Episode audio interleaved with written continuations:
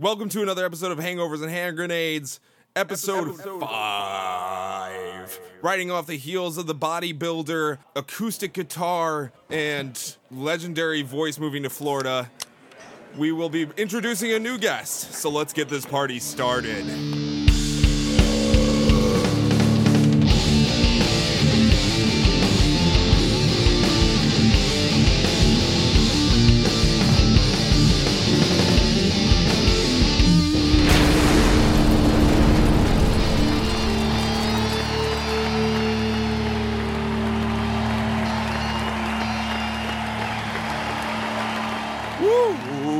I think might just peeked out after coming into this. Man.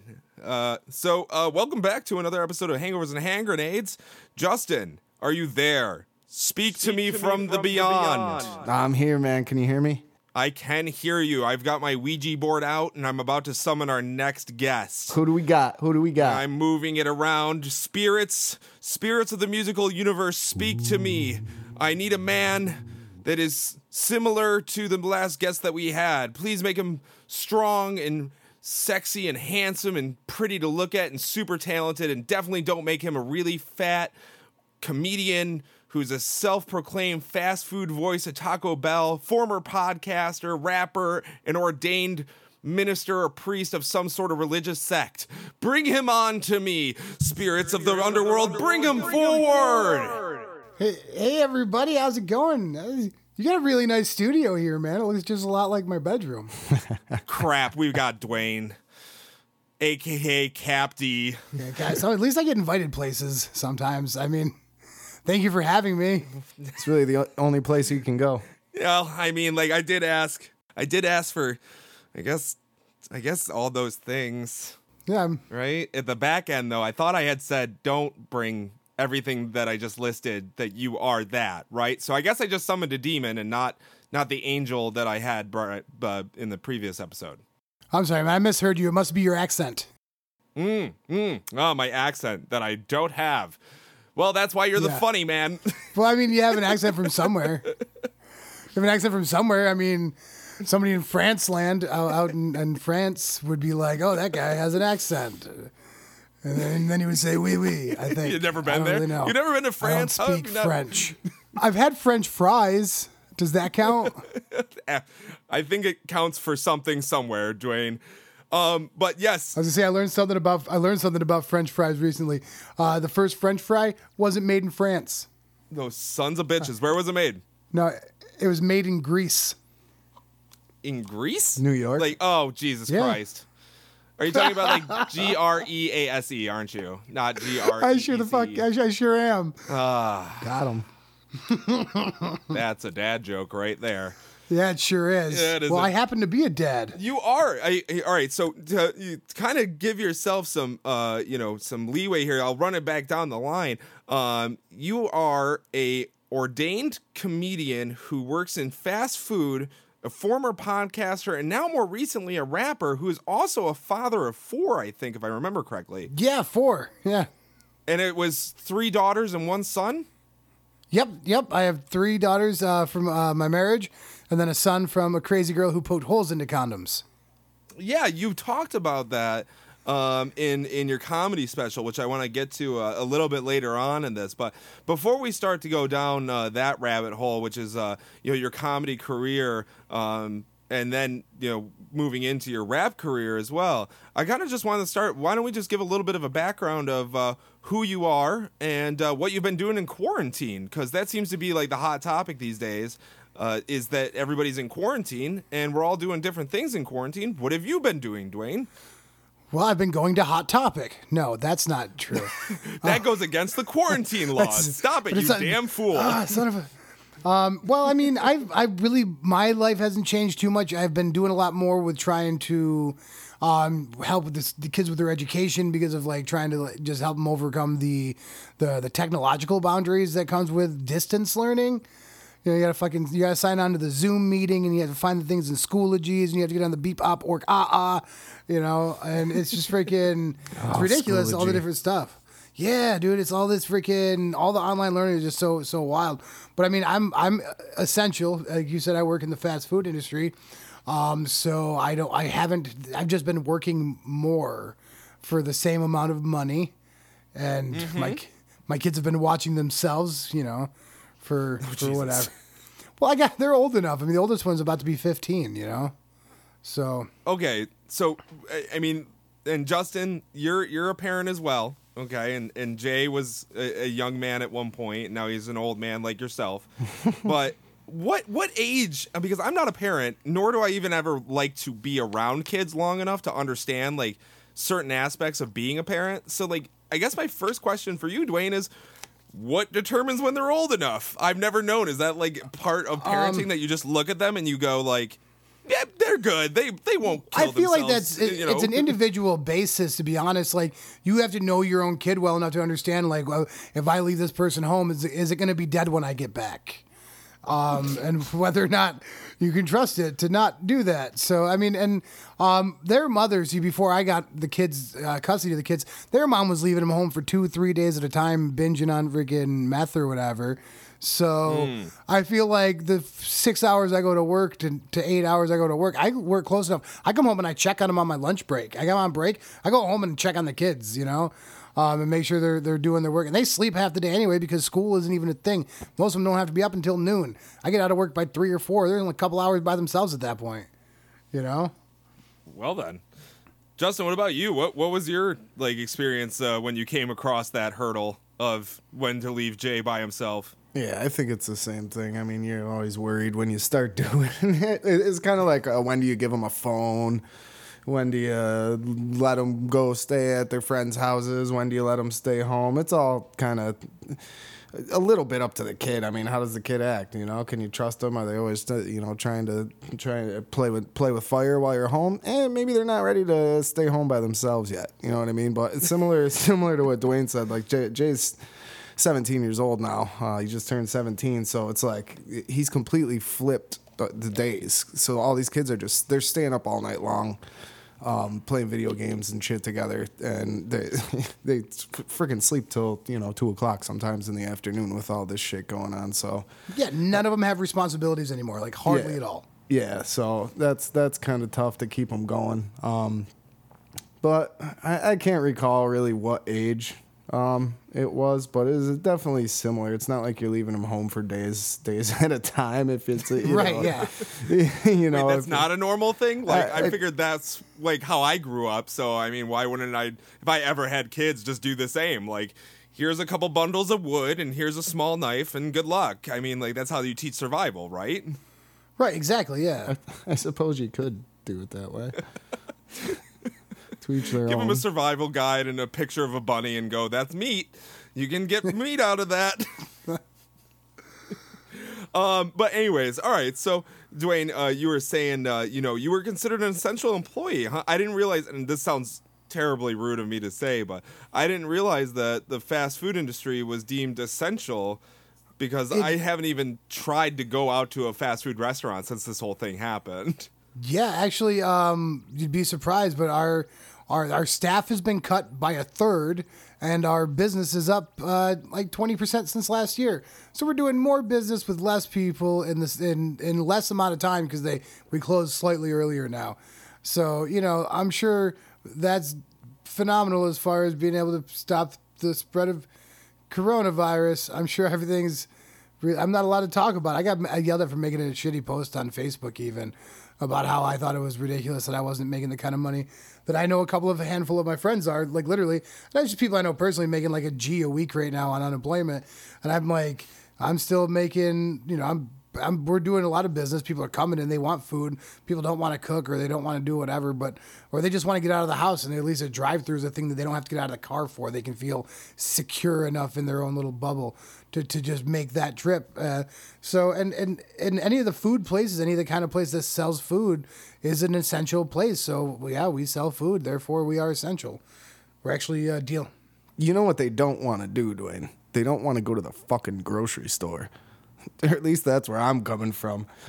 I'm ordering pizza and wings. My fridge has only had beer in it for like weeks because I just don't want to go to the grocery store. I think I'm gonna kill someone if I go to the grocery store. See, I've been flipped the script on that. Like, I just, uh, I go to the store myself. The kids are to stay at home, so we're not, you know, really getting them out and about with it all. And then, like, I got my kids; they're looking up fucking recipes. You know, we're making. I've made more homemade food recently, like from scratch, than I ever. We made Asian dumplings. You know what I'm saying? Like Chinese food, freaking dumplings the other night from scratch.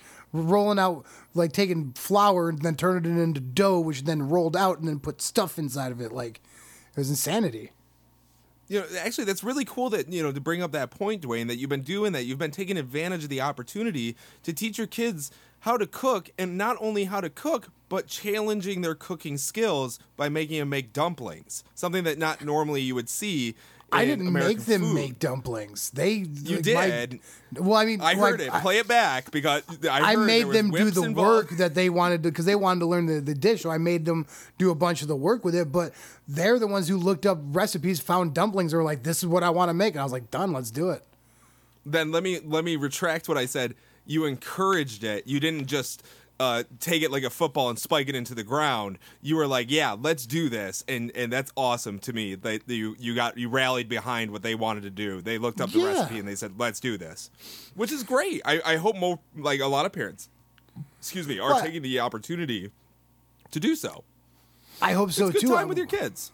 Absolutely is. I'm also trying to teach the oldest one how to drive recently. You know, How I mean, old she- are they? Like I said, she's turning 15 soon. Oh, okay, okay. So, I mean, the I- oldest I- one. Which one's the oldest one, and are they close enough to driving? Because I didn't know if you like a ten year old is behind the wheel. Like, gotta start them early. No, no, she's she's turning 15 soon enough, and we're, all we're doing is like going to parking lots, and it's like, all right, take your foot off the brake. This is how it feels to roll ahead. Now slowly push your brake down. Start to get comfortable with how what that entails, what it takes, how how much gas you even need. You know, like I don't want him to take her permit, and then day one we get in the car and get on the fucking road. No, no, thank you. I want him to at least have some semblance of okay, I'm comfortable enough to know what's gonna feel what when I'm turning, you know how much action, how much strength it takes to put the gas down to the pedal or whatever, you know. Oh my god, I remember my first time driving. That was terrifying. I'll never forget that like the feeling of being behind the wheel of a vehicle for the very first time. I failed my driver's test 3 times before I actually got my license. I had to pay to go and take my test again. That's how bad I was. I was always just struck with fear whenever I got in that car to take that test. It was just ugh. And now I drive like a maniac. So that's always Right. a plus. Well, once you learn how to drive, you don't give a crap how you do it anymore. Right. Once you get past the hurdle of like insurance and your first couple car crashes, I remember I crashed. I've been in two accidents, and since then, I do take certain precautions when there's people in the car. But when it's myself, I'm willing to take more risk when I'm driving. I want to I go. drive like an I drive like an old man all the time. Justin, what were you gonna say? I want to go back to you failing three times. How did you manage to do that? I I panicked. I panicked in the car. Like I would get in. Like my parents would take me, and I went to um I went to the Canandaigua uh uh what is it Canandaigua driving course, right? And I got in the car, and I'll never forget the first time I got in because there was this short, stubby old man who was just looked like he hated everything about me. And this is back when I looked like I hated everything about everyone else. So it was like this mutual fear of like, I'm either gonna mug him or he's gonna fail me. But either way, I got in the car and I just remember shaking like a freaking leaf because I was just so anxious and I just wanted to pass this test so bad. But my anxiety was just like through the roof. And I didn't realize that when you take these tests, you're supposed to like uh, completely exaggerate every single movement that you make to check your mirrors and do all these other fancy little things. Like they want to see you move your head uh, from side to side to check the mirrors and Yeah, such. okay, fine. Um, Th- this is all right. Th- That's fine. This is the first time, right? And and the second time was pretty much a repeat of the first one where I didn't know that I had to exaggerate my head movements. I think I had to stop the test early because I made a bad turn somewhere. Wow. And then the third time I went, I went to East Rochester, which I heard was the best place to go if you want to pass and you're a bad driver. Because I did at that point pass the test and paid ten dollars to do so. So, I mean, like I think it's like a huge scam that they wanted their money, and that like, essentially I could say I bribed them to give me my license. Hmm. Hmm. Okay.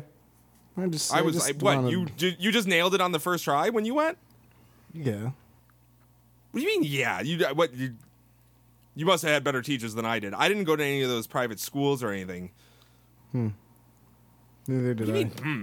I don't know. Yeah, It's just driving's pretty easy. Dwayne, I mean, like, can you back me up here? Dr- driving's not easy. Well, I mean, it's not that hard either. I mean, I've taken my driver's test three times and I've passed it twice. Damn it! Why? We were so close. You could have just said you took it three times. I know, I know. Um, but yeah, It's I failed it my first time. We're gonna cut the audio there. You're gonna say it. T- I did it three times, and then it's just gonna stop right there. No, I took it uh, the first time in Geneseo, and I pretty much passed. I did everything right. The guy said the only thing I did wrong apparently was going around this that statue that's in the middle of the fucking road in Geneseo. He said I was too far away from it when I went around it to make the turn. Um, that was the See- only reason that I failed. That's the kind of bullshit they get you on, though. That's the kind of Yeah. dumbass bullshit that they get you on. Like the, the if you're not exaggerating your head movements, or if you take a turn not exactly perfect, or you don't know how to parallel park because your dad wasn't around long enough to show you how to do it. Here we go. I mean, like that's just how it is. My grandma Sometimes showed me how to fail. parallel park. This isn't helping my situation at all, Dwayne. This is not why we bring guests on the podcast. See, you're supposed to side with me. This is actually just me starting a podcast trying to tell to show Justin how cool I actually am. And, I like, actually how- thought I was here to hang out with Justin. I didn't even know you were going to be here. fuck. hey, why does these always go back on me? Probably because you're right, a shitty well- driver. Well, speaking of drivers, all right, um, Dwayne, you are the self-proclaimed voice of Taco Bell. No longer are you associated with Taco Bell, so I hope we can, uh, you know, really drill into this a little bit. But you were the drive-through uh, king, right? That is Yeah. even posted in your your um, comedy album that you had put out. You are the self-proclaimed voice of Taco Bell, well, no, almost to a well, professional the vo- level. Not the voice of Taco Bell. It's, uh, it's specifically that guy from Taco Bell. That guy, I'm sorry, that Yeah. guy from Taco Bell. Well, Um, because- what was your? Ex- Go ahead. I I uh, I got some local fame from being uh, in the drive-through. Everybody would come through, and I, and I would tell you know they'd come through, and I'd be like, "Hello, thank you for choosing Taco Bell. How are you today?" And I'd really just ham it up for these people because you know they like they want to hear they tell us you want to hear the smile in your voice. So I gave them that, and I was just did everything I could to, to just put it up for the customer. But so many customers came through, and they were like, "Oh my god, I love your voice," and I was like, "Oh, that's funny. You should check out my stand-up comedy." And that's how I started to develop like a local, a bit of local like fame as far as stand-up comedy was going. It was because I was doing that in the drive-through, and then I recorded my album uh, Why Are You Laughing, which is actually available on Amazon, iTunes, Spotify, Google Play, iHeartRadio, pretty much anywhere online except for Pandora, those bastards. And but yeah, I like the I like the mid roll plug that you just did. Instead of saving it for the end where we were gonna go like, oh, now you can say everything that you want about yourself. You just mid rolled it, and uh, kudos on you for doing so. oh, I am a self-promoting whore. Are you kidding me? I have no shame, zero shame in this game. Um, I actually, and I managed to sell approximately 400 hard copies of my first stand-up comedy album uh, out the drive-through window at Taco Bell. I was bringing home, yeah, no, I was bringing home like 100, 150 bucks extra cash a night. Especially on concert nights, we're right there by the, the FLCC. Bro, people coming through all hammered after a concert. I was just selling it for change. It took me 50 cents to print out these copies at home. I did the, the math, approximately 50 cents per CD. If I made anything more than that, it was profit.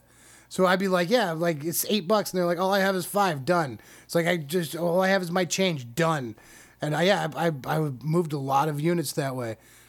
Did you did you move any units through like encasing them in a Crunchwrap Supreme and kind of like just sliding them out that way, like you know, like uh, doing it all? No, no, but if if I ever asked them if they wanted sauce and they said they wanted fire, I just dropped my album in there. They wanted fire. oh my god, Done. Stop. Yes. Jesus Christ. Oh. So I mean, what made what? So what was the the experience like at the drive-through there? Did uh, there? It couldn't have just been all sunshine and rainbows. I must have assumed that at some point somebody didn't like the voice. No, I have. I, have had people tell me that I, I had somebody put in a complaint one time. They went online. They did the whole survey. They went through the freaking the website to the um, got the survey on the back of the receipt, and they said that I was I was too energetic and I was too chipper and it was too much. You're too energetic. I had one somebody tell me I saved their life though. Yeah, somebody didn't want. Uh, somebody wrote and said they, how they didn't how much they didn't like the energy on the the the receipt or whatever on the internet. But then I heard at a different point where I told somebody I heard that. So nobody told me. I heard from somebody else that I saved somebody's life by just being chipper. I mean, that is so awesome to hear because that's something that can be done by not just a person in a drive-through. It literally is just how you treat anybody that you come across. If you're just nice to people, you never know what they're going through. And maybe just that smile or that nice little compliment like it could really make their day. It could save them from something else. You know, Yeah, you just never know what other people are going through, and you should never treat it as if they're they're everybody's just okay. You know, That's why my mom said you don't. like, She always taught me that you don't like make fun of somebody's appearance or things like that. Just don't be rude. Don't be a dick because you never know if that person's actually a gypsy and can curse you. True words. Very true words. So I mean like so you went from Taco Bell and now you're you're working for Wendy's, right? Yeah, yeah. There's a there's a period in between, but that's where I, I ended up for now. Yeah. Yeah, so I mean like what made what made you want to stay in the fast food industry rather than try to get away from it? Um, I've worked a lot of factories and I don't like them. I don't like. The, I mean, I like the hours of like a set schedule and everything Monday through Friday, yada yada. I hate the monotony of it. I go in, and when you're in a restaurant, everything's exactly the same, but things change every day. Everything day something's gonna be different, um, at least a little bit. You're dealing with different customers. The human experience makes it different.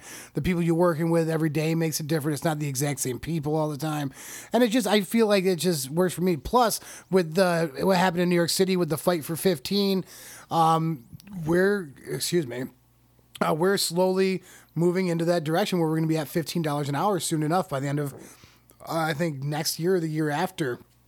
Yeah, it's it's cinching its way up there for sure.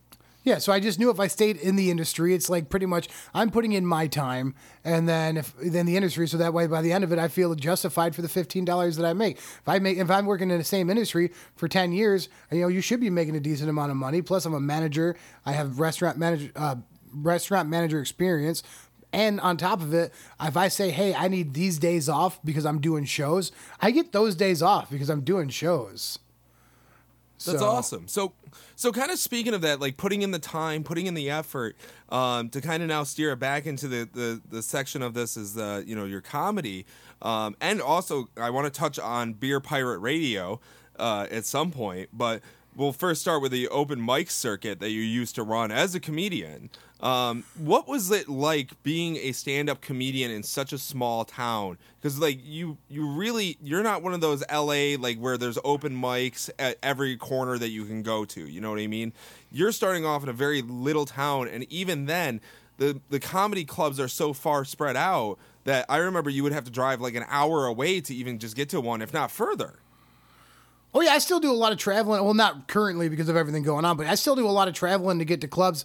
I mean, you figure uh, the co- comics do their same set; they do it uh, over and over again. It's the same jokes for for years. Jerry Seinfeld still sells tells some of the jokes he told as as a beginner, or you know, when his first few you know specials and stuff. He just takes he does what is he something like. Uh, 20 or 30 new minutes of material for you know every 10 that of his old stuff that people want to come back and hear again. At least that's what they were doing back in the day. Um, and i didn't actually start in the small town per se. I was starting my stand-up career like when i first started hitting open mics. That was all the rochester comedy scene. And they would have mics like I mean, right now they pretty much have a mic every night of the week, except for I think Friday and Saturday. Again, not with everything going on, but just in general, they usually have uh almost every single night of the week. And I was doing the Sundays and the Wednesdays at the various boulders when I first started out. Um, and I did stand up comedy there for two or three years before they told me to stop coming back. Did they really tell you not to come back? Yeah, I was told us to uh, stay away for a while. until my name had been like not on people's tongues for a minute because I so was doing what led to that then? I was doing jokes about subjects that I wasn't secure enough in and like wasn't well versed enough in to try to make them funny and I was trying to to do it, but I ended up doing a lot of jokes that were just jokes for shock value.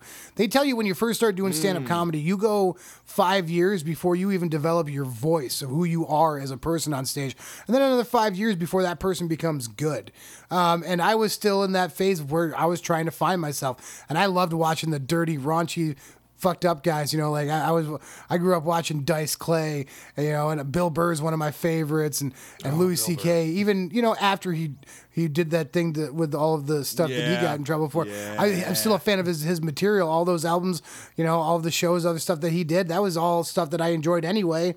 Whether or not, like, I didn't know about his issues at the time, but you know, whatever. Well, there's definitely there's a definitely there's an art to that style of comedy. Like I remember like that's the kind of comedy I can I like riding that line, but I don't like going over that line like some other comedians do. And and they sometimes they can land it and sometimes they just can't, you know.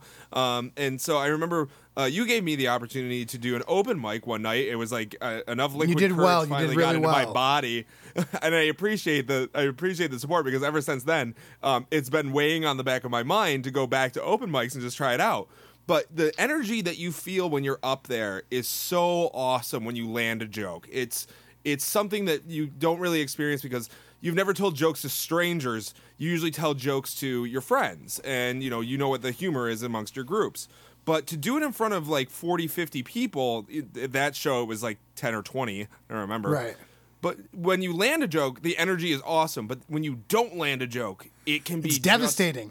It's it's de- it's crushing. So, like, what do you do, like, when you don't land a joke? Now, you've been doing this for long enough where you kind I of move like, on to the next how to- one. You just move right Just through move it. Move right on, man. Like, listen, not everybody's gonna like every joke, and not every audience is even gonna react with laughter. Say you're just people are just tired, they're having a rough day or whatever. That kind of feel goes across the whole crowd. You can feel it. The energy is within the crowd, and sometimes you sometimes people just sit there and kind of smirk at your stuff. I've had shows where I thought it was dead. I thought it sucked. I thought I bombed because everybody was quiet. They were just a quiet room. I had plenty of people come up after the show. Hey, I really enjoyed your stuff. Was a really big, really big fan. People bought albums, and it's just like, tell your faces, bud. Like, Yeah, I mean, like right now, Justin's that person. He's the quiet one. I think he's still alive. I'm not sure if he's still there. I, Justin, can I get a? Can I? Get I'm a interested. I'm interested though. You know, I, I don't want to stop talking about the comedy thing, but you were talking about like the the energy and, and everything and that feeling you felt when you went on stage, Nick. And I know Dwayne, obviously, you know what he's talking about there, but you've done both. You've done the comedy thing and you've done the music thing. Like what? What's the difference there? I'm not, you know, I, I'm okay, not- so I'll tell you what the difference is, and this is when you go up on stage and you're doing music, you're just praying to God nobody laughs at you.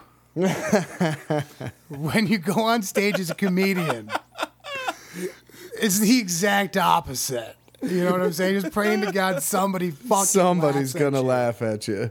What do you? I, I, think mean, that's do you a really get, good way of putting that. Do you do you get seriously though? Do you get like more out of one or the other? Do you get a better feeling? Do you get more energy? I don't know. Just you, you know, compare compare the two the two feelings. You know. See, it's it's very different because um, I mean, both of them like they make you feel the same way when you're on stage and getting off stage.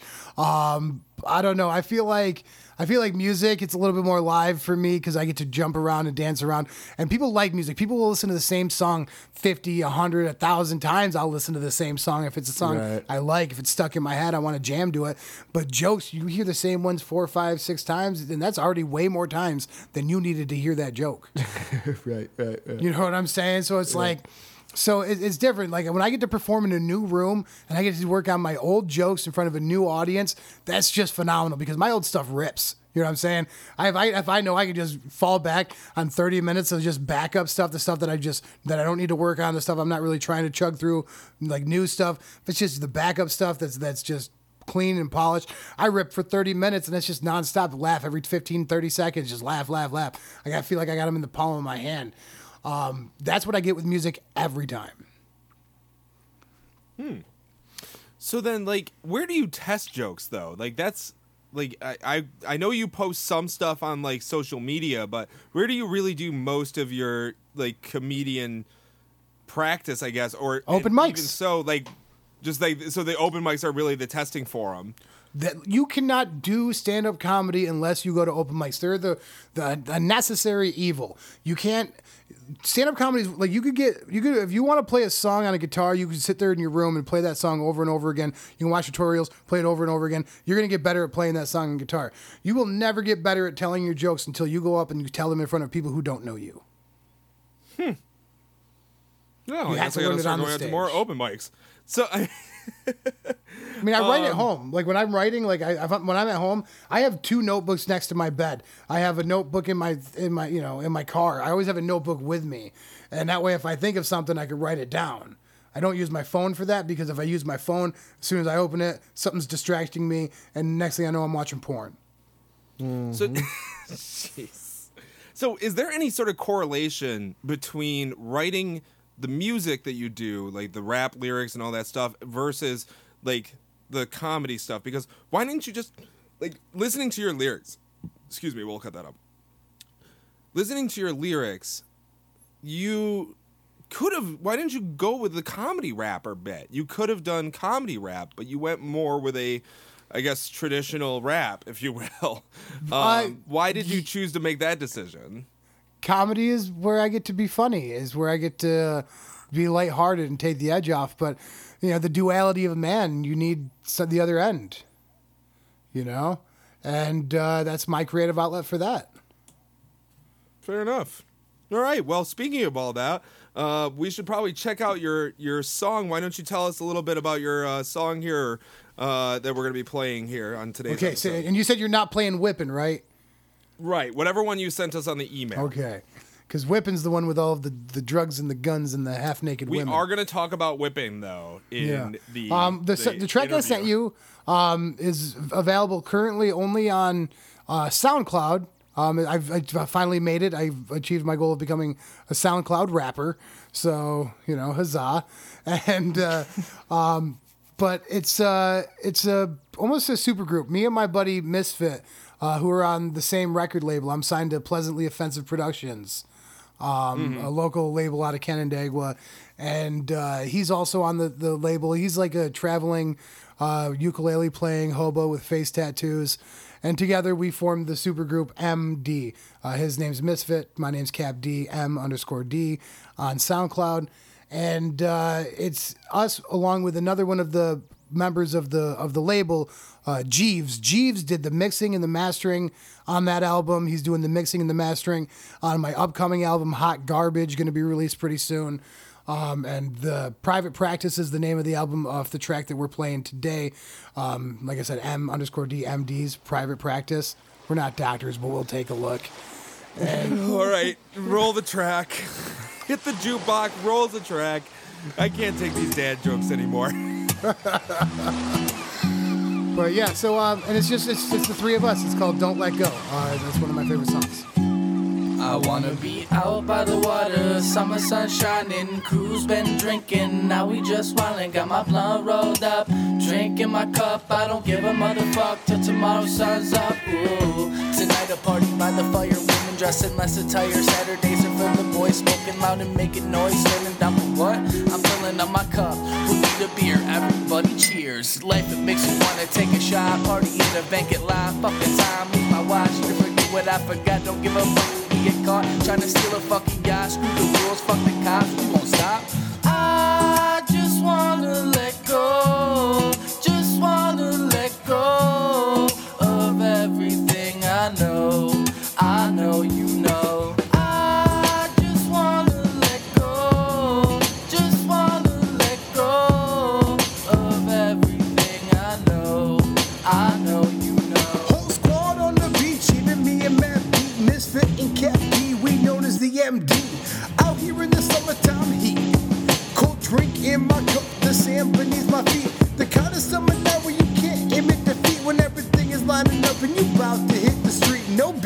disbelief, how did these nights come to be?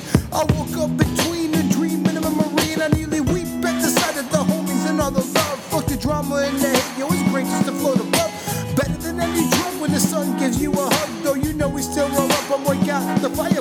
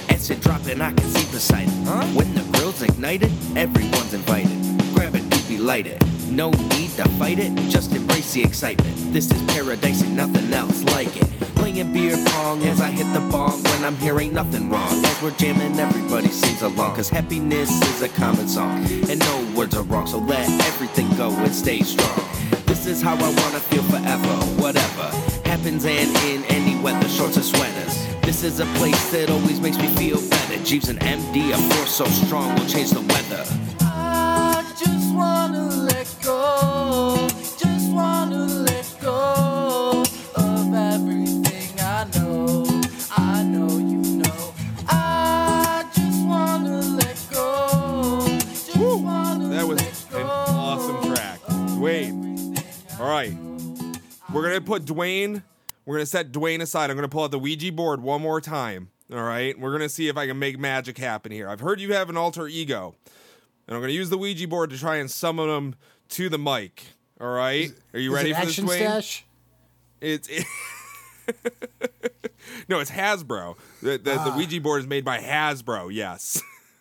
um, all right, I'm gonna move my Ouija piece around. I'm gonna start summoning the rapper forward. Bring bring the rapper side of you forward.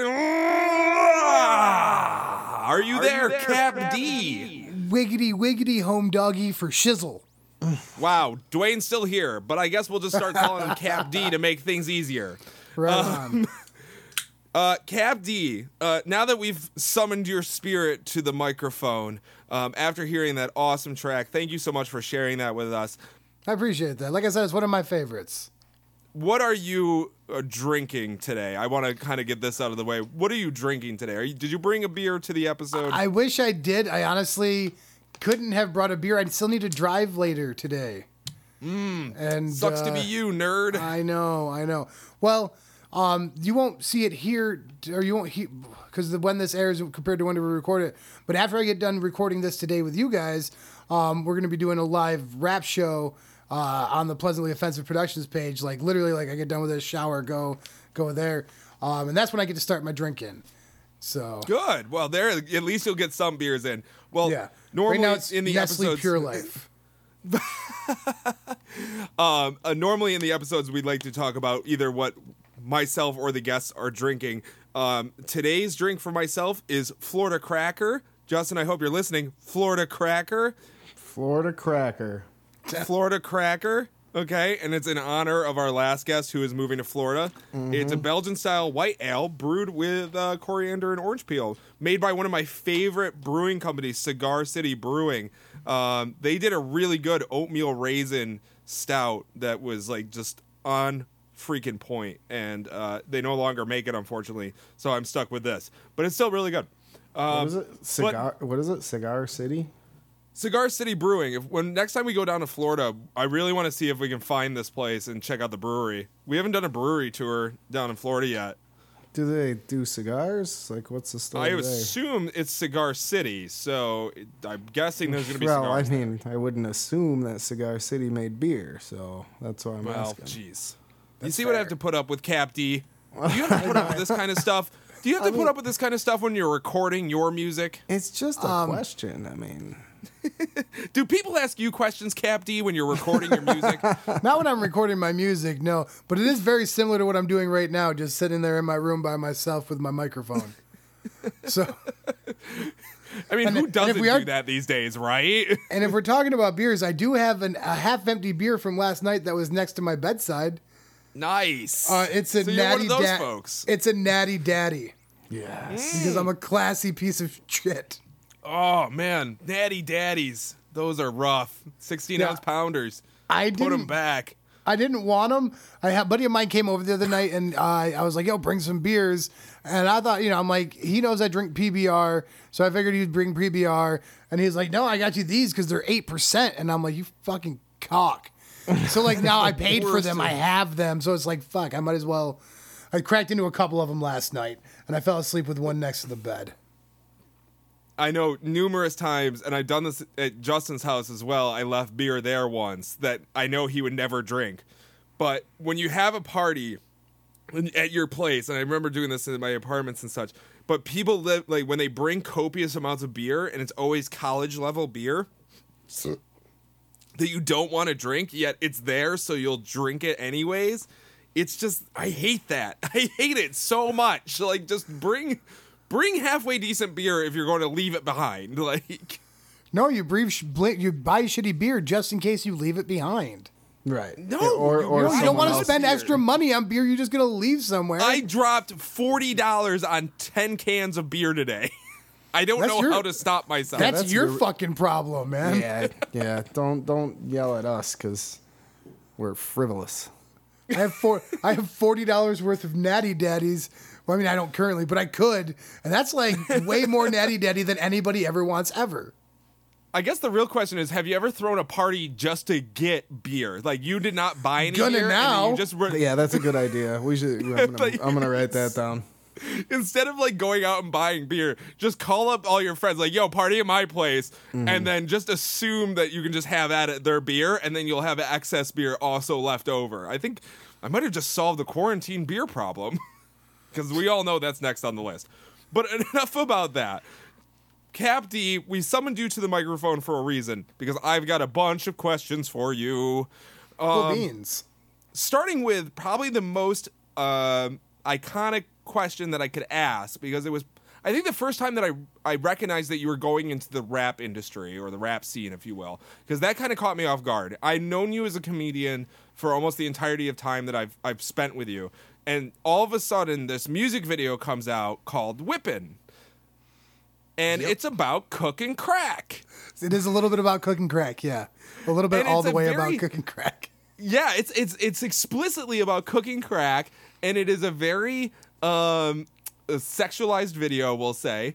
And uh you know it it follows the same kind of uh, uh mainstream rap image in its in, in its shooting. I mean, um, not- is it not funny? no i mean but is that what you were going for? Because i didn't laugh. Um no but I- seriously like i wanted to ask you um what what made you want because again we've talked about the fact that you're a comedian you have these multiple sides to you you like you said the duality of man but a song about crack seems a little bit out of place for a father of four. Um, you know what I mean? Like to look at you and be like, you're Dwayne, you're the comedian, to watching you in that rap video is like two different extremes. So what made you want to do the crack video? Well, I like how he calls it. The, so tell me what what made you want to do the crack video, Dwayne? Um, I'm practicing for CNN. The crack cocaine video. Tell us about it. well, I thought to myself, like, I knew I had an album coming out. Like, I got signed to this record label because they heard me do some rapping. I actually used to rap back in the day, like in high school, like just freestyling with my buddies and, and whatnot. And that one of my buddies eventually became a producer of beats. And he was just like, bro, he's like, you got to get back on this. And Wait, he you knew me up. Dr. Dre in high school? No, uh, he, he goes by Erroneous Method. Um, We don't Oh. we don't uh, hang out anymore. Differences of creation and such. Well, nice of you to still drop his name nonetheless. Oh yeah, yeah. You know, check out his beats, man. If you can buy his beats, go ahead. Uh, you know, he's a good dude. Just uh, things, just it's whatever. You know, like I ain't trying to Creative have beef. differences happen no matter where Yeah. you are. It's Yeah. an artist thing. Yeah, so I try not to diss him too hard on my new album, but I do a little bit. I, I, I reference the fact We'll that I to- grapple. I grapple with the fact that I'm still rapping on his samples. yeah, it's a bar. Um, So yeah, so you made this music video and you were saying eh, what what why?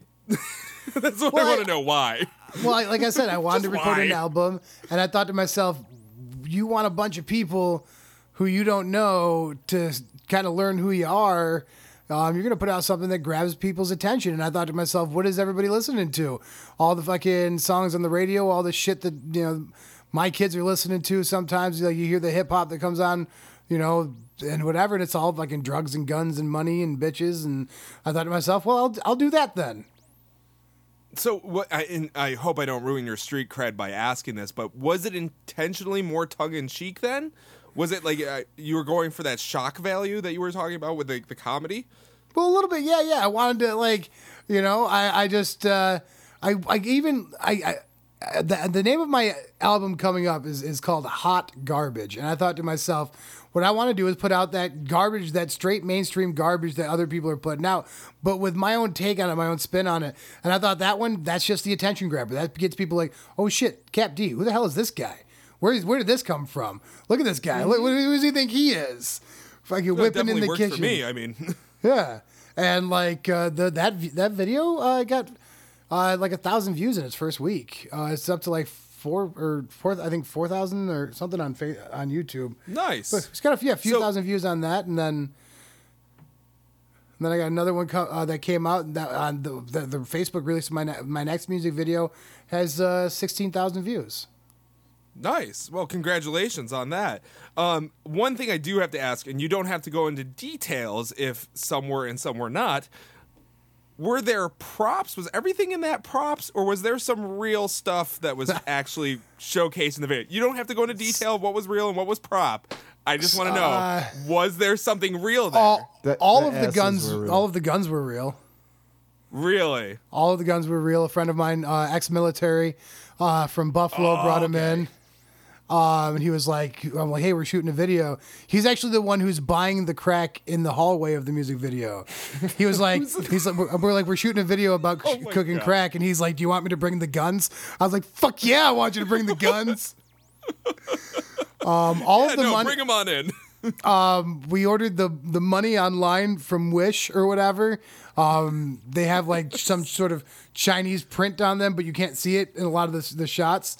yeah. Um, all of the all of the crack and uh, there was the, the the hard rock crack was all it's all movie magic. You think we just got uh, bundles Mm. and bundles of crack hanging around? We don't. Um, you know, I understand. I have had like I a kilo kicking around. I mean, like, there's different have- things that happen. I've had I have I have worked in the drug industry. I'll put it that way. I was gonna say, be Um, careful with your words. I have in in in and out of, of experiences in, my In a life. previous uh, lifetime. Yeah, yeah, when I was when I was much younger, did you know, a lot of stuff. Um, but yeah, the, the the guns were real. Um, pretty much everything else was Oh, props. okay. Flour for the So for the the girls kilos. were props. The girls, The drugs uh, were props. well, one of them uh, is a friend of mine, Fanny Forte. She is a burlesque dancer for Sirens and Stilettos Cabaret, or she used to, um, out of uh, Rochester. She now lives in Buffalo. Dances at a, a couple of uh, at a club out there. I forget the Colonel's Lounge, maybe. And then she was uh, she was also in Ouija Max Body Drop music video. Um, She's like a professional stripper. And then there was a friend of mine who uh, uh, she was like, "Yeah, fuck it, I'll be in your video." And then bought the an, a sexy outfit to come out and and and sh- showcase and show some love. Um, I almost had a three way the night I shot my music video. I was yeah. gonna say. I mean, after that kind of energy and half naked girls and guns and and prop uh, you know prop cocaine, I I would assume that you guys did the prop crack. You like smoked the prop crack and then just assumed that like afterwards a three way happened. Like you bang. did a All prop night. Scarface. Yeah. No. Um. Uh, it did get that. It did get the uh, record label raided though by the police. Hmm. Yeah. Day after Christmas, uh, SWAT busted in like nine deep, kicked down the fucking doors, flipped the whole house, um, all while singing the lyrics to "Whipping." We're flipping Wow. the beds, whipping in the kitchen, flip the fucking mattress. Um, they ended up finding a little bit of marijuanas at the at the record label, but that was it. That's all they found. They're like, "Where where was all where's all the the, the drugs that Mr. Cap D was tossing around?" Uh, like and there's like somebody had like a one of their chains was hanging on the wall. The cop took it off, put it on. Um, I've seen some video footage. If it gets leaked, we were told we're gonna get arrested. oh, We weren't even allowed to talk about it for quite a while afterwards because it was part of a joint investigation that hit like six different towns all at once. Jesus Christ. All, all looking for crack. Justin, you had something that you wanted to weigh in there for a second. I, I was uh, I was still on the on the video. I think my favorite part was when uh, everybody was coming in, like you're welcoming them into the party, and then there's that one dude. You're like, "No, fuck you." He's Yeah. dead. You That- push him that- that- away. Yeah, That was I push him right out and say, fucking- fuck off. That was brilliant. Who Yeah, was the that crackhead. guy? That- We were like, oh, we need a that- crackhead for the video. And I was like, hey, Ellen, do you want to be a crackhead Do you want to be a crackhead? That's fantastic. Um, it was actually supposed to be was- much more of a storyline. The the person who edited the video ended up doing a little bit more gangster. The whole thing was actually supposed to be a storyline where we're like we were throwing this party at somebody else's house. Um, and fucking they come and like this guy tries to come in the crackhead. And there's supposed to be scenes of him like trying to get in the windows and shit. And like we shot all that, but then like a bunch of that just ended up getting dropped or whatever. But we still kept a shot of him like looking like he was smoking some rock and whatnot. And the thing about shoving him out. Um, there was actually a scene where he was doing the Macarena in the background. Um, but the guy who shot the, who edited the video was like, "Nah, it's too funny." And I, but I wanted to be kind of funny, you know, like. But instead, they made it like he's like, "Nah, you're gonna look like a fucking gangster." That guy must have been pissed because he went from being like the star of the video to just the dude that just couldn't come in. Still the star though. Still the guy you remember from the video. Hey, I I still loved him. Great job. yeah, job. no, What's I his thought it was funny. I thought it was a good idea. No, it was overall. It was a great. I I do enjoy watching the video. I watched it again before we did the podcast. I've seen it several times at this point. Um, and the song's really not that bad. I have to say, like uh, you know, I have a few friends that are in the rap industry, um, and uh, one of them is actually I think local to Canandaigua too. Um, oh, and I'm forgetting his name, Chris. Blaze Chris something. Blazewell. Thank you. Yeah, I know Blaze. Yeah, he's he's pretty deep in with it. Uh, he's Yeah. been doing it for a little bit now, and he's uh, he's been going around. I should see if I can get a hold of him. Maybe I can get a hold of him and get him on the podcast sometime. Yeah, I've been Um, I've been on venues. I've been at shows uh, where where Blazewell Blazewell always does Pop Fest every year. Um, Pleasantly Offensive does a, a festival for the last three years in a row. Not this year. Everything's canceled. But uh, Right, right. but yeah, we've like You know, last Pop- three years in a row. Pop is a Pop's a pretty predominant uh, you know name in the Canandaigua area. I'd have to say, in Rochester area probably too. And um, you know, Yeah, they yeah, do we a lot of work for the musicians out there, the the artists that they sign um, for being Yeah, a they- small promotional company. They do everything. All of my videos, I haven't paid a dime. The only thing I pay for is when I have to buy beats. Um, all the distribution is all done via like their stuff, their page, and whatever. Um, as of right now, like the only thing I've released personally is mixtapes, so nothing I can even start making money on.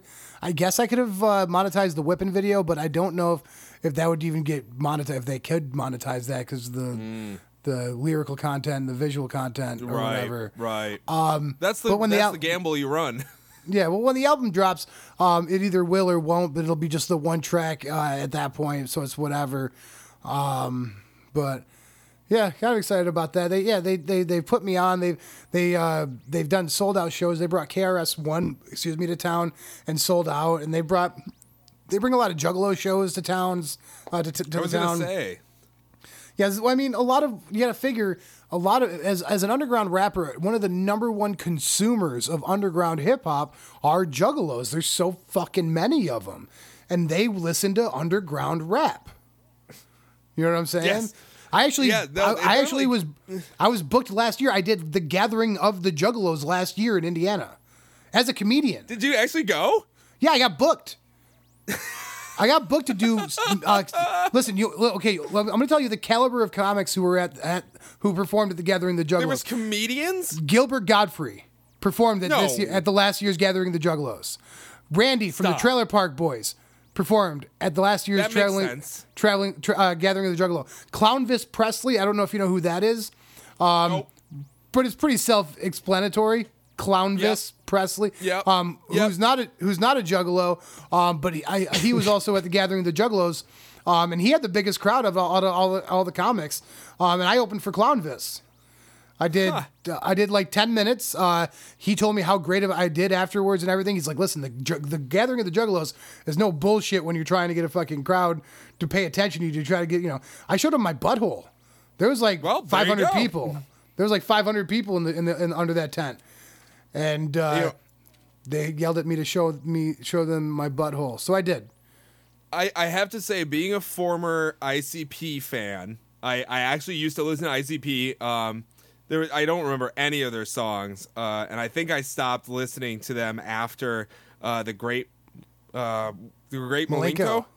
Yeah, the Great Yeah. Milenko or the Amazing Jekyll Brothers, the album that was right after it. That's when I fell off. Really? Yeah, I think Yeah. the great Milenko is where I fell off. But there was a song that was like "Bugs on My Nuts," I think it was called, or "Bugs." Yeah, bugs, bugs on my nuts or something like that. Yeah. Yeah, yeah. I used to think that like ICP was like actually halfway decent. And I'm not gonna bash them now. I don't think there's anything wrong with them. But I think it's insane the cult gathering that they have. Um, you know, the, the and I say cult gathering, not meaning like literally uh, any juggalos are part of a cult because I know that they've actually been classified as a gang. Yeah, classified as a by gang, the yeah.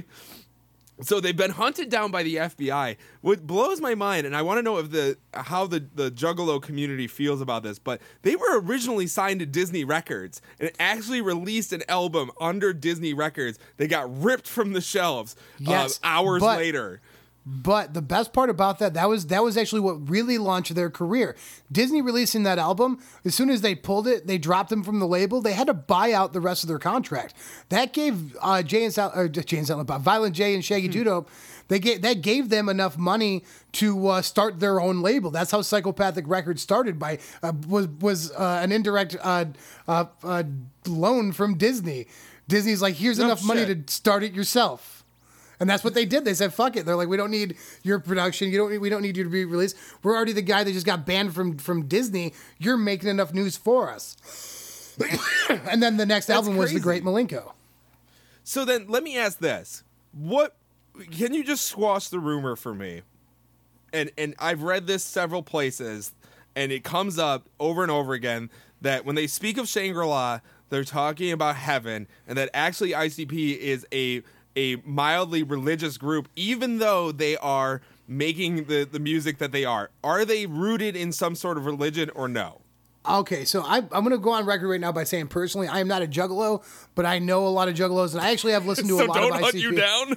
Yeah, well, please don't please don't break into my home and well, no. no I'm saying so. I so I can't guarantee that I know everything as much as everybody else. Is all I'm saying. But uh, I'm not. I don't want to come off as a juff. They call them juffalos. If you don't, what the fuck is a juffalo? it's somebody who's who's who's not is not as down with the clown as as a real juggalo. So, So I don't I don't want to be a juff in the community. I guess Okay. because I'm not a Go re- cause I don't well I don't because I don't claim juggalo. I say juggalos claim me. But in the, the there's an album called the the Wraith of Shangri La, and Yes. in that in the in this in the there's a out there's a track and I don't remember what the name of the track is, but I do know they say straight up and down. They say listen this whole thing we've been talking about we've been talking about God. And doesn't mean necessarily a Christian God. Uh, I, who knows? It's more of like yes there's some higher power. It is a God. But at the same time that album came out when Violent J was just getting out of fucking rehab. So who knows? Maybe AA was like there has to be a higher power. But uh, they they still claim that they're not a religious band, but that they themselves follow God. Okay. So there could be some ties to it, but there's no real yes or no answer to that question. Yeah, they're they're not putting out gospel albums. Nobody's trying to say that. They're not trying to say that. Fair enough. they're just they're just saying that listen, it's always been God. God's been behind it the whole time. What the fuck did you think we were talking about? And that's pretty much what that one track says.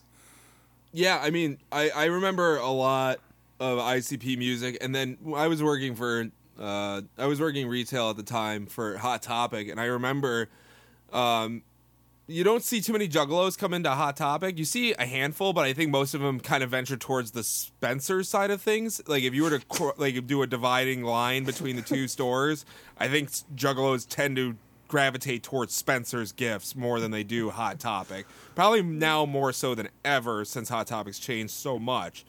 Um, but I remember the one thing that blew my mind is that uh, they came out with a board game ICP came out with a fucking board game. We got two of them in, and every juggalo in a fucking tri county area tried to get a hold of it. We only had two in, and they sold out like hotcakes.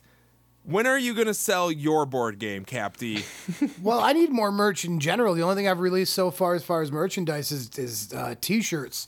Um, I've got Cap D t-shirts that I need to get reprinted and everything. I actually have to figure out some sort of better online distribution. I know there's ones that you can put up where you don't have to put up any cash, and just as people buy stuff, everybody makes their their chunk of it. I just haven't figured that all that out myself personally. But uh, the Juggalos, they're masters of freaking merchandise, just like Kiss is. You know what I'm saying? Like they can put a fucking Hatchet Man on it and and sell it and make their fucking coin. They're gonna. Right now, uh, ICP's doing fucking virtual clown clips they call them or whatever. You, you can get ICP, you can get Violent J to either leave you like a voicemail or like you can get him to, to like do like a, a, a video clip of him saying fucking whatever the fuck you want him to say for 300 bucks. And if you want, want a couple extra bucks, you can make him do one of his, his fucking, uh, his goofy ass characters. They'll do it for you too. You know, that's what the, the music industry's come to. You got, that's how, that's how you make money in music. Music. I, mean, I, I'm sure anybody in this room can speak to that because of the fact that you know the the, the labels eat up so much of the money, uh, and that the artists are then forced to make money off the merch through touring, touring to get their name out there and sell their merch at the uh, tours and all that fun stuff. Um, but you know, that's that's big name artists. Uh, for yourself being an up and coming rapper um, and working with a promotional company what has been the struggles for you? And these and these are going to be like the closing remarks here really. Um, but uh, what for you has been the biggest struggle? Because again you're not in one of the major metropolitan areas where most rappers come out of. You're not in the city uh, of new york you know what i mean? You're not in chicago. You're not in um, the heart of detroit. You're not in la you know what i mean? You're just some white dude in a in a small podunk town um, trying to get uh, some rap off the ground what, the beautiful what- thing what- is the beautiful thing about that nowadays is the internet because you could just it's that's how you reach people anyway. You get it's all it's all the internet. Um and but like uh, touring is what's gonna suck not being able to perform in front of live people. All of this what's happening that's where that struggle is. Um but for me it's just not having enough time in the day. You know, I'm trying to write comedy, I'm trying to make music, I'm trying to be a father to my kids, I'm trying to still work, and then at the same time make dinner, you know, and then I gotta figure out do is it worth me dropping this much money on a beat? Is the is the song gonna turn around and make me that much money in, in return? And was the was the worthwhile investment uh, even to give it a shot? Because that could have been something that potentially paid a bill later down the road th- that I might you know need or something. And it's just kind of all of that is what makes it more difficult. Just not having enough time. I wish I wasn't so damn essential. Wish I could just sit home and, and just fucking work on music and jokes and being a dad. What what I need is what I need is a good woman, you know, who's gonna come and, and, and work and clean and take care of the kids so I can chase my rap career. got it That's Fair enough. Well, now that we've brought it full circle, Dwayne, um, Justin, do you have any closing remarks that you want to fill in here before we take off?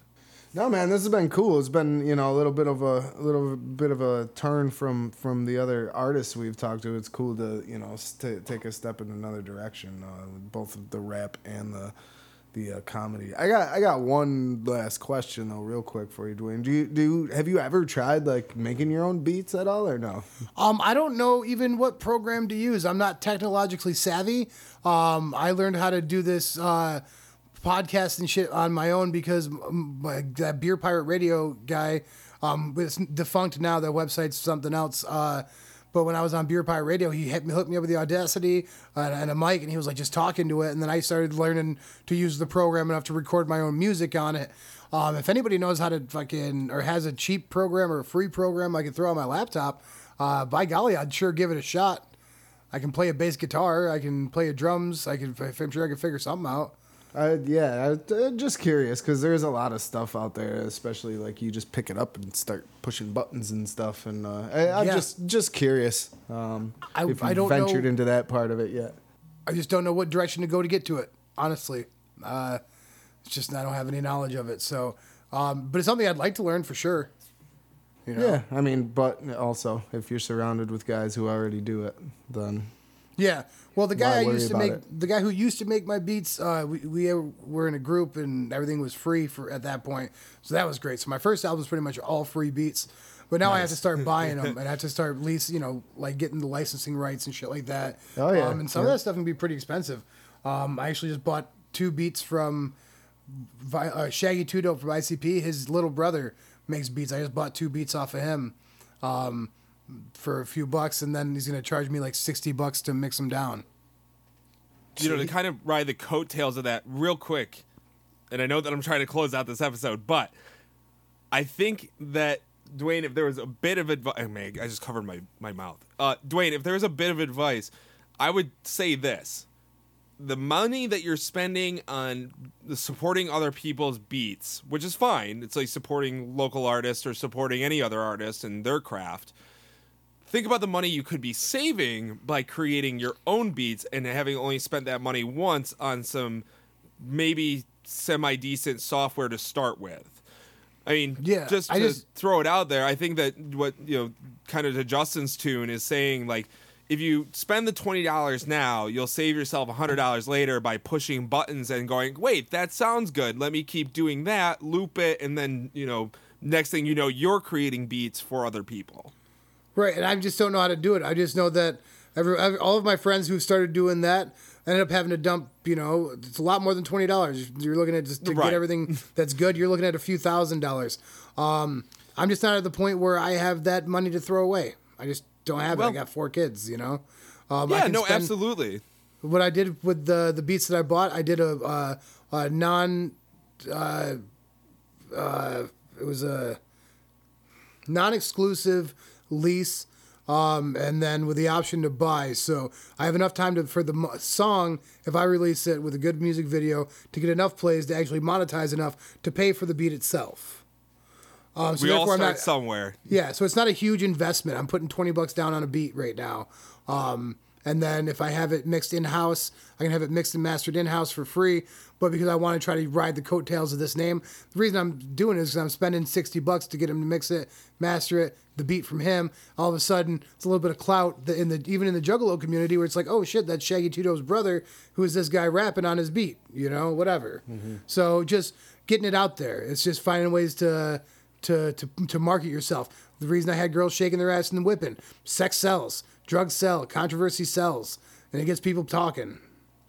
Oh yeah. I mean, if we're nothing but all just trying to support each other by exploiting each other, I'd be lying.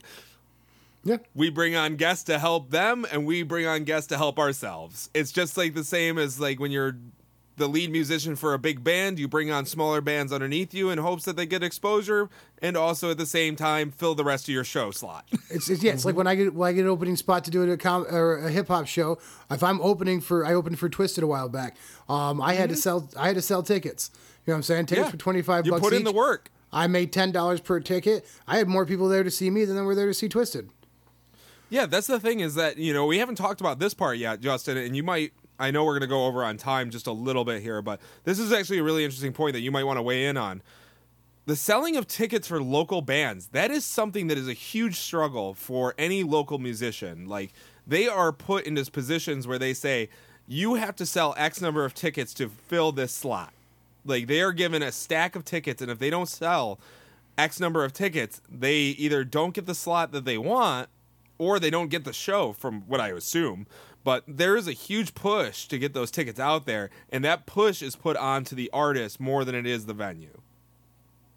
Yeah, that's that's tough to do for sure to you know fulfill the promoters' needs and whatnot. Some some guys just to take some of the stress off, they'll just go through an agent or whatever. Um, then you're giving up a ton of your and you know you don't. It's not like you're making very much to begin with, but you know they they're eating into a ton of ton of what you make. But yeah, if you're doing it yourself, man, it's it's it's tough, especially if you are doing the same show over and over again, whether it's music or comedy. I, I would assume, you know, you can get Oh, people yeah. to go and support you and everything, but eh, they're not going to go out every to you know Friday night to listen to the same thing unless you're keeping it fresh or something. So you Well, that's know, why you have to travel. That's why you have to tour. Yeah, Go to different right, cities. Right, right, and that's where, like you were saying too, the internet comes in quite Yeah, I mean, handy like, because you can be everywhere on the internet.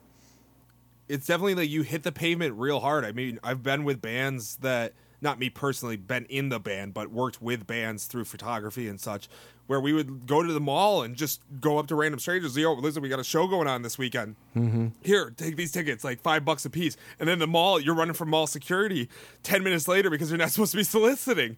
You know what I mean? But you take advantage of those opportunities whenever you can, just to try and promote yourself. You put yourself on Facebook, and it's great. All these people like your post, but they're not buying your tickets.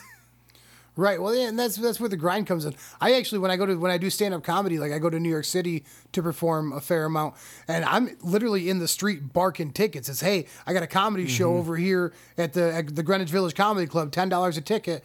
I'm walking away with half the ticket price or whatever, but. You know what I'm saying? And if I don't get if I don't get six people to come in that door, I don't get the chance to step on that stage. You know what I'm saying? Like Yeah.